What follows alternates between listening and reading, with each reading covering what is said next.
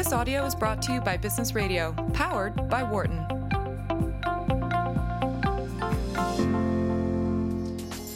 Welcome to Dollars and Change on Business Radio, powered by the Wharton School on Sirius XM 132.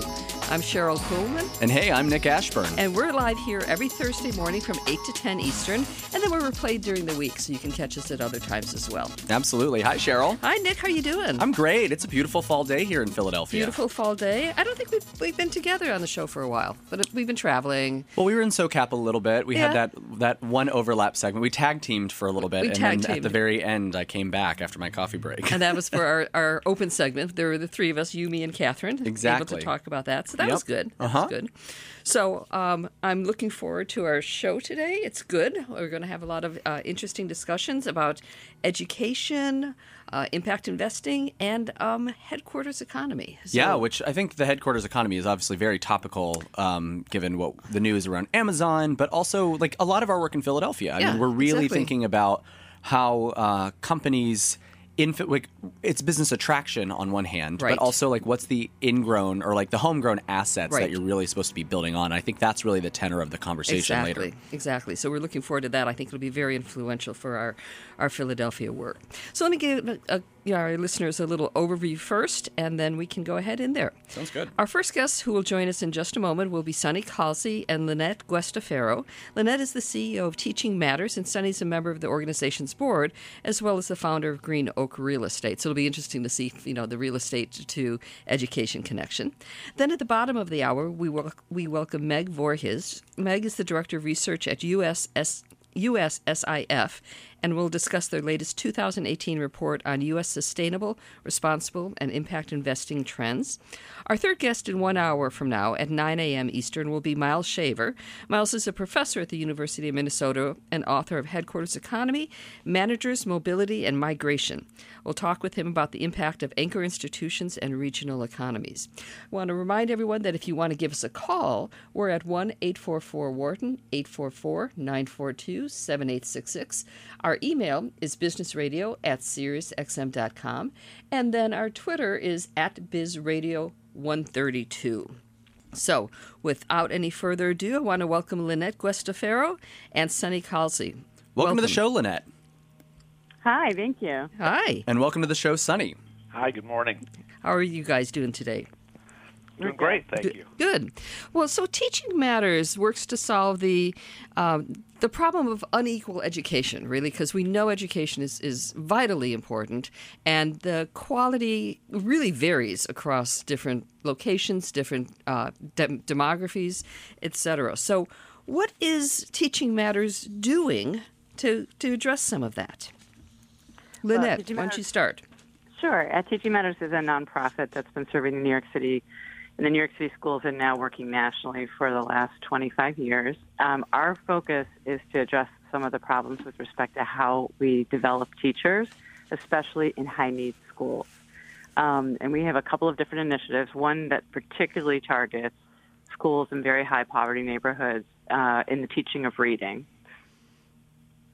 So, t- tell us a little bit about what you do. Do you go into the schools? Or is it you know external education? What? What's, No, we so so what we, we we take the approach that in order to improve the sort of the, the quality of teaching in a school, we have to look at the sort of culture of the of how teachers are learning in that school and the systems and structures that support the entire school. So we partner with the school and work with every kindergarten, first, second grade teacher across the building. We work with the AP and the principal, and so we have someone who's in that school weekly, and we have a program model behind it that provides system structures, metrics, so that they can assess their work, um, and, and supports at all levels. And so, Lynette, you know, while I have you, what's sort of your background? What what brings you to the table for Teaching Matters? So I, I um, when I graduated uh, college, I wanted to go into, frankly, TFA. I wanted to be a teacher, and uh, I, for, for for reasons that I won't get into, I decided that I had to go into into business. And so I worked at Price Waterhouse for three years doing management consulting. But and I sort of never lost the bug for really wanting to uh, to be in education. And so um, Price Waterhouse had started a practice group to help school to sort of uh, provide consulting services, and I was very disillusioned with the way the private sector was doing that. So I just left and decided to go into teaching myself. And um, I did a few years in the classroom, um, but I had a sort of a management consultant's hat on at that point, and I started to see the challenges in the classroom, not just from my own sort of teacher perspective. I kind of could see the systems that were broken around me. And I was fortunate enough to find Teaching Matters a number of years ago, small um, nonprofit at the time, and have been able to um, work with Teaching Matters to kind of work on some of those systemic issues that I was experiencing as a teacher. And and so, Sonny, I wanted to bring you into the conversation, and and really, what uh, what really you know brings you to the table here? Right.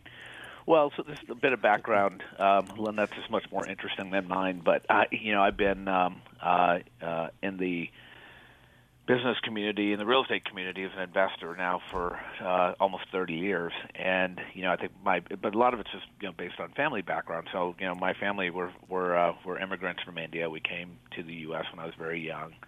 Um, you know, grew up here uh, actually grew up in the South, um, and you know saw just have seen a lot as I was growing up in terms of um, you know one uh, my my family had an opportunity to come to the U.S. because of the education my parents had, um, and that opened a lot of doors for them. But it became just clear to me, both from a personal perspective, but also from a you know business perspective, uh, you know, it, education and access to education. It became really clear to me that that that was a differentiator for people right? And it could make a huge difference. And I, I really believe, you know, uh, as I started to get more involved, my family started getting more involved philanthropically. We really centered in on education, and particularly education for those who are, um, um, you know, more disenfranchised than others. So whether it's you know minorities, uh, whether it's women, uh, you know, people who I, in my view, uh, in my own experience, I have seen don't have the same equal opportunity. Um, and so, you know, that that really became the background. And part of it is just look, I'm an immigrant, I'm a minority, uh, and I think you know that may, that that for sure has colored my thinking, especially in the in the in the in the day and age we live in today. Uh, but then, you know, number two, um, having had the opportunity to work with a number of people who are well educated and had a lot of access to education, um, you know, it made a big impression on me. And so, you know, t- uh, from the standpoint of our philanthropic giving, you know, um, education has been really where we've been primarily almost exclusively centered.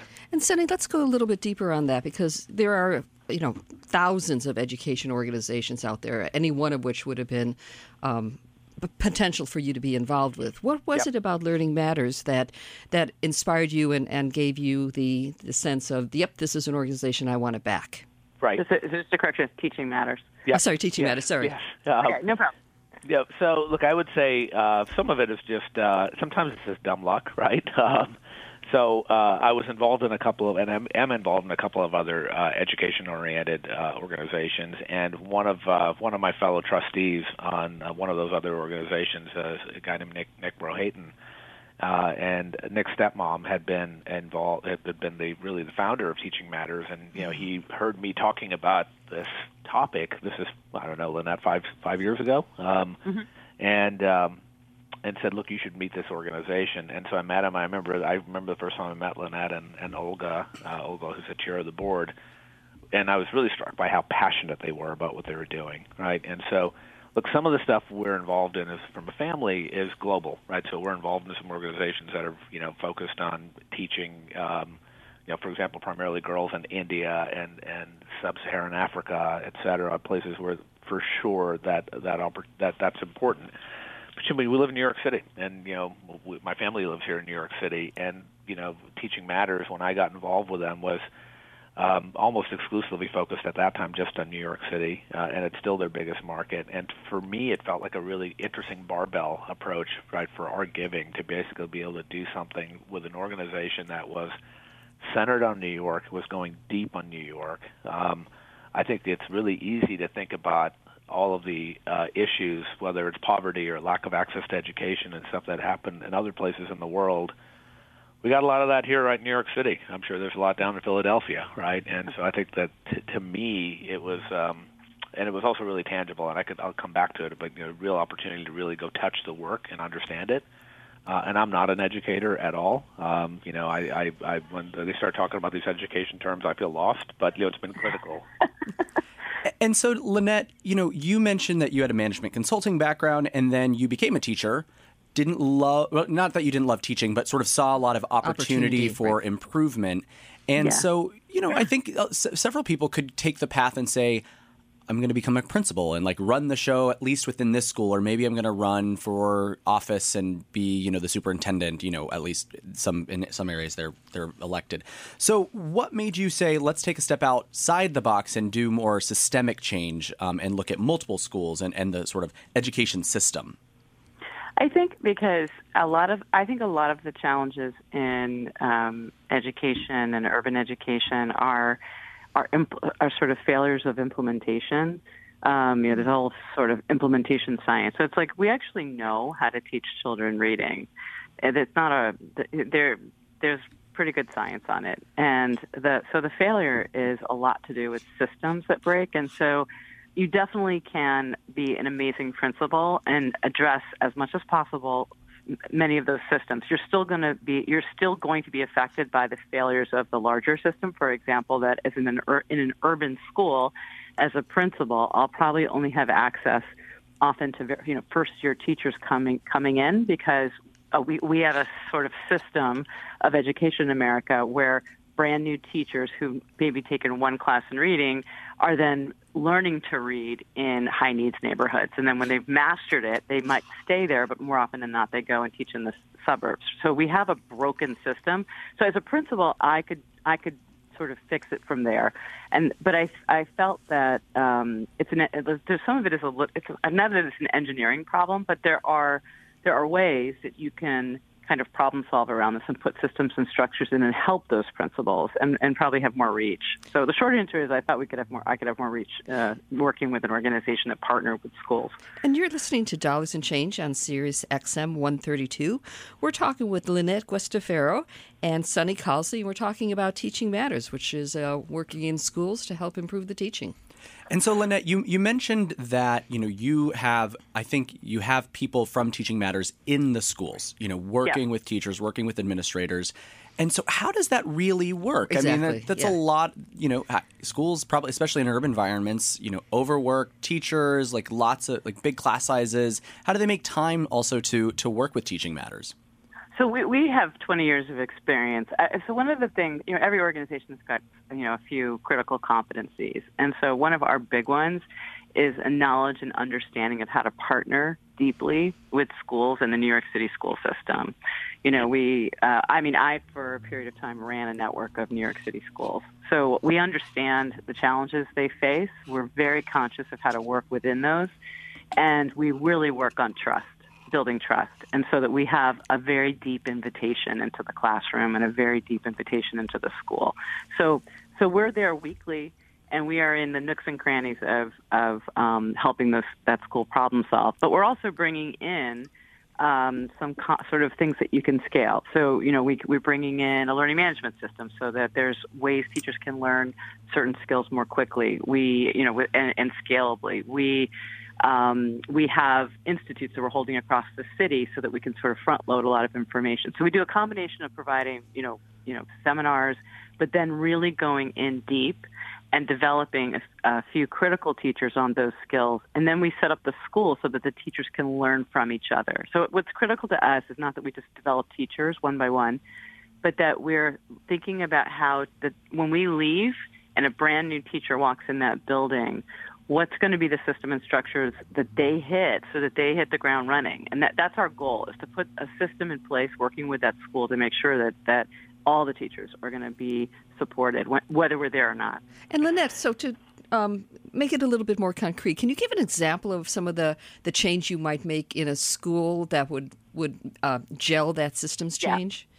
Sure. So one change that we would work on would be how teachers across a grade level were systematically tracking the reading levels that kids were on. Um, and then monitoring it. That'd be one change. Another change that we would work on was how teachers were forming groups of kids and targeting really specific um, practices of reading. Um, so it's, it's, it goes as far as kind of a you know systems technology to I'm going to coach a particular teacher, watch her. I'm going to model something. I'm going to watch her do it, and then I'm going to give her feedback into it. And we do that over and over again until we have a group of teachers that are really doing the practice as well. Wow, that I'm I'm really impressed by that that model, and you know, I definitely don't think that happened when I was in school. Not to say that I had a bad education, just like that that sort of on hand holding potentially uh, certainly wasn't there when I was there. And then having Well, that it's, it's, outside. it's really important in urban Yeah. environments. And, and I just want to, I want to say that I think your listeners probably know that, but it's very important that we understand how in the country at large we develop teachers often on poor children. So it's, you know, if you were in uh, medicine, you have a medical residency. Well, that's not how we do education. So we typically have first year teachers go in the schools that will accept first year teachers.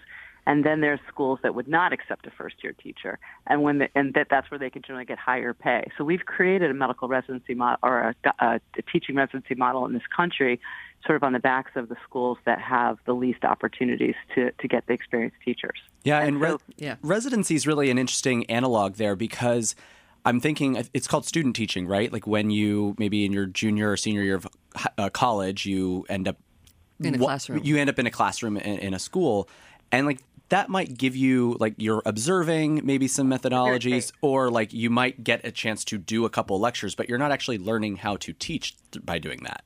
Right, and I think what people don't realize is that the skill of teaching reading. Like, let me be frank with you. I run an organization. I can't teach reading the way that I, I taught second grade, and, and no one. Ex- I never got this service.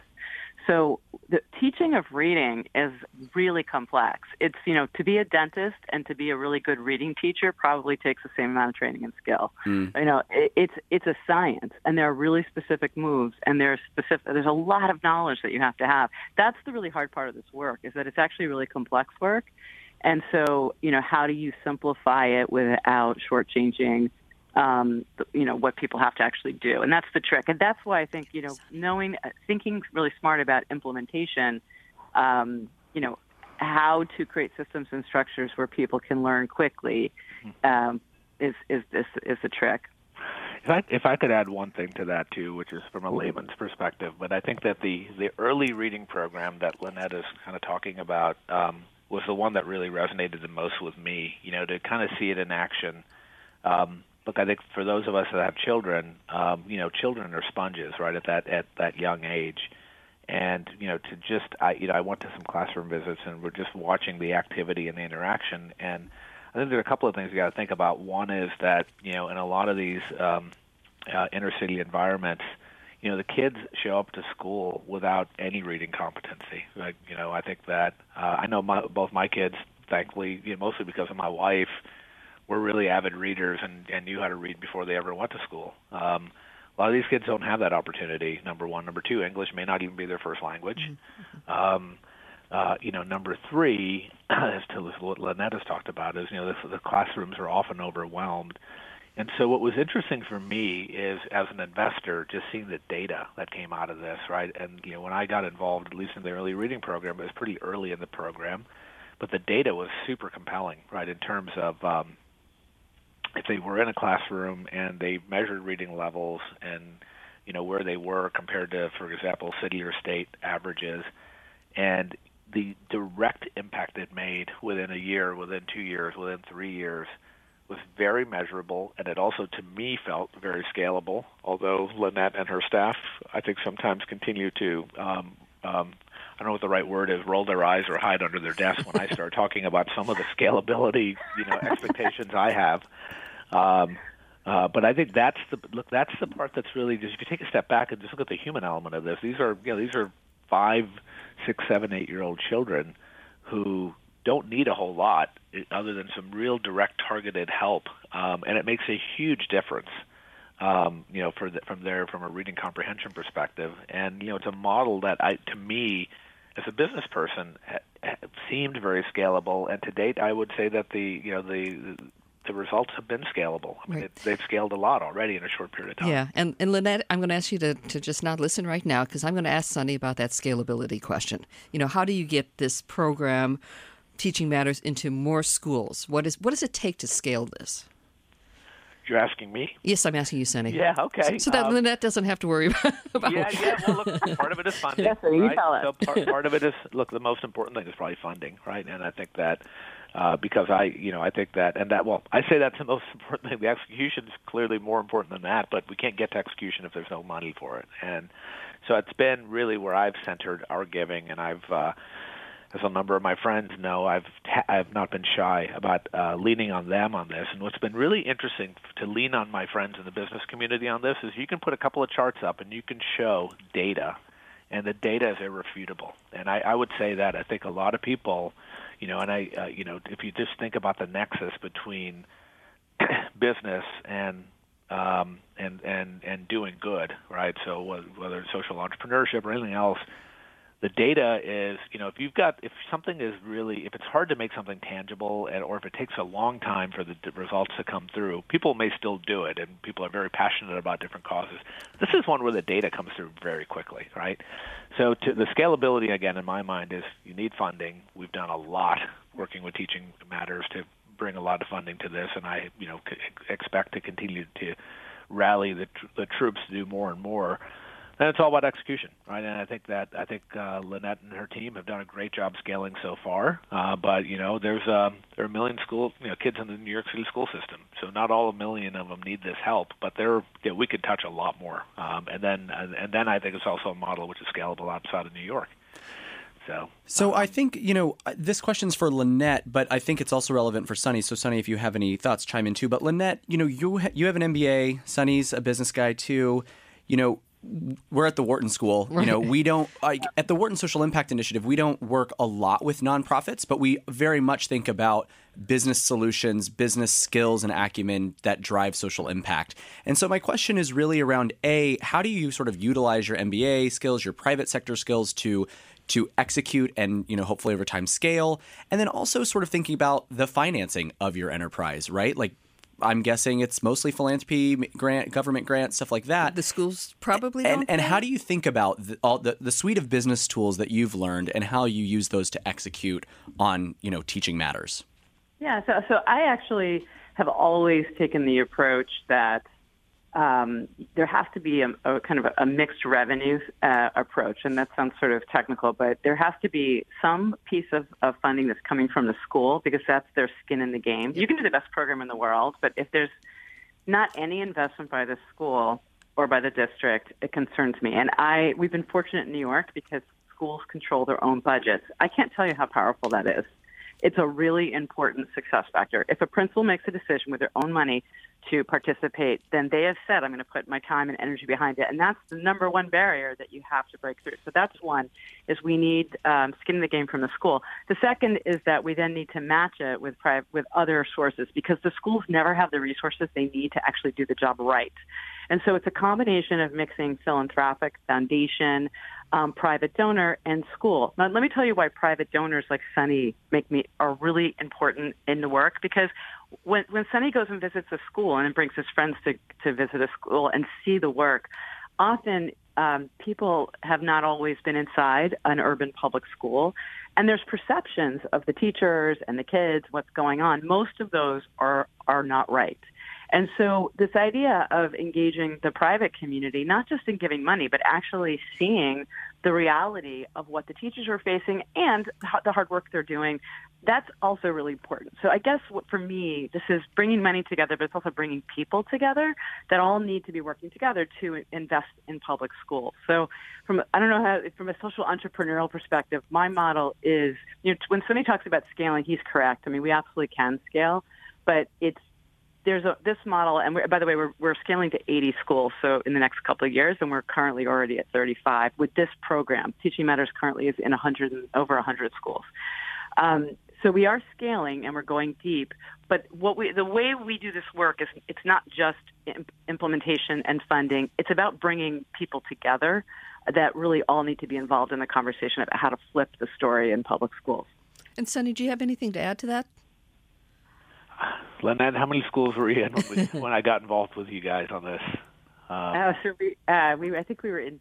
When we started this, we were in two, and Sonny Right. said, "This is the thing I want to invest in." And then, after his investment, we got um, infusion of funding from a foundation to to really grow, and it was all because Sonny sort of um, put a real shined a light on I, this. I. I I don't want any of the credit for that. I'm just saying it's made huge progress in a short period of time from a scalability standpoint. And uh, look, I, I look, I, I the other comment I'm going to make is more as a parent, right? And and uh, which is, you know, if you can't read, you can't learn, right? And if you just think about this, I mean, um, and I, I, I, I don't want to get over my skis on some of the commentary, but you know, it, there are clear links between inability to read by the time you get to third grade, fourth Third grade, grade, yeah. and and where some of those kids may wind up. Um, and the um, you know from if you know one in terms of you know not staying in school, two in terms of getting in trouble.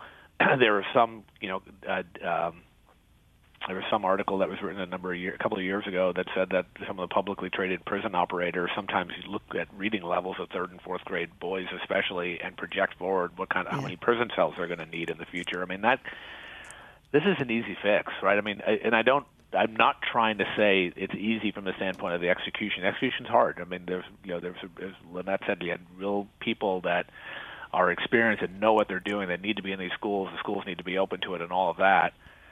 But the cost benefit analysis Yeah. on this, the cost of what we're doing relative to the benefit, it makes all the sense in the world, right? Well, and, it's also a business imperative. I mean, businesses, you know, we need to have educated people who are able to to sort of work in corporations and small businesses and everywhere. So Yep. it's it's you know, there's there's that side as well. So Lynette, um, you're what what school districts are you in now? We're currently this program is currently in the Bronx, in districts seven, nine, ten, and eleven. Um, and we, we have so we have a model right now where we have a foundation that's been scaling the program, and uh, Sonny's involved in a second model, which is this kind of matched revenue, so that the schools are are, are the schools pay for some, and private donors then sponsor the additional um, expansion, and that that's now in in the Bro- in Brooklyn, and we're beginning to spread bring it there too. And do you have any thoughts of moving to other cities?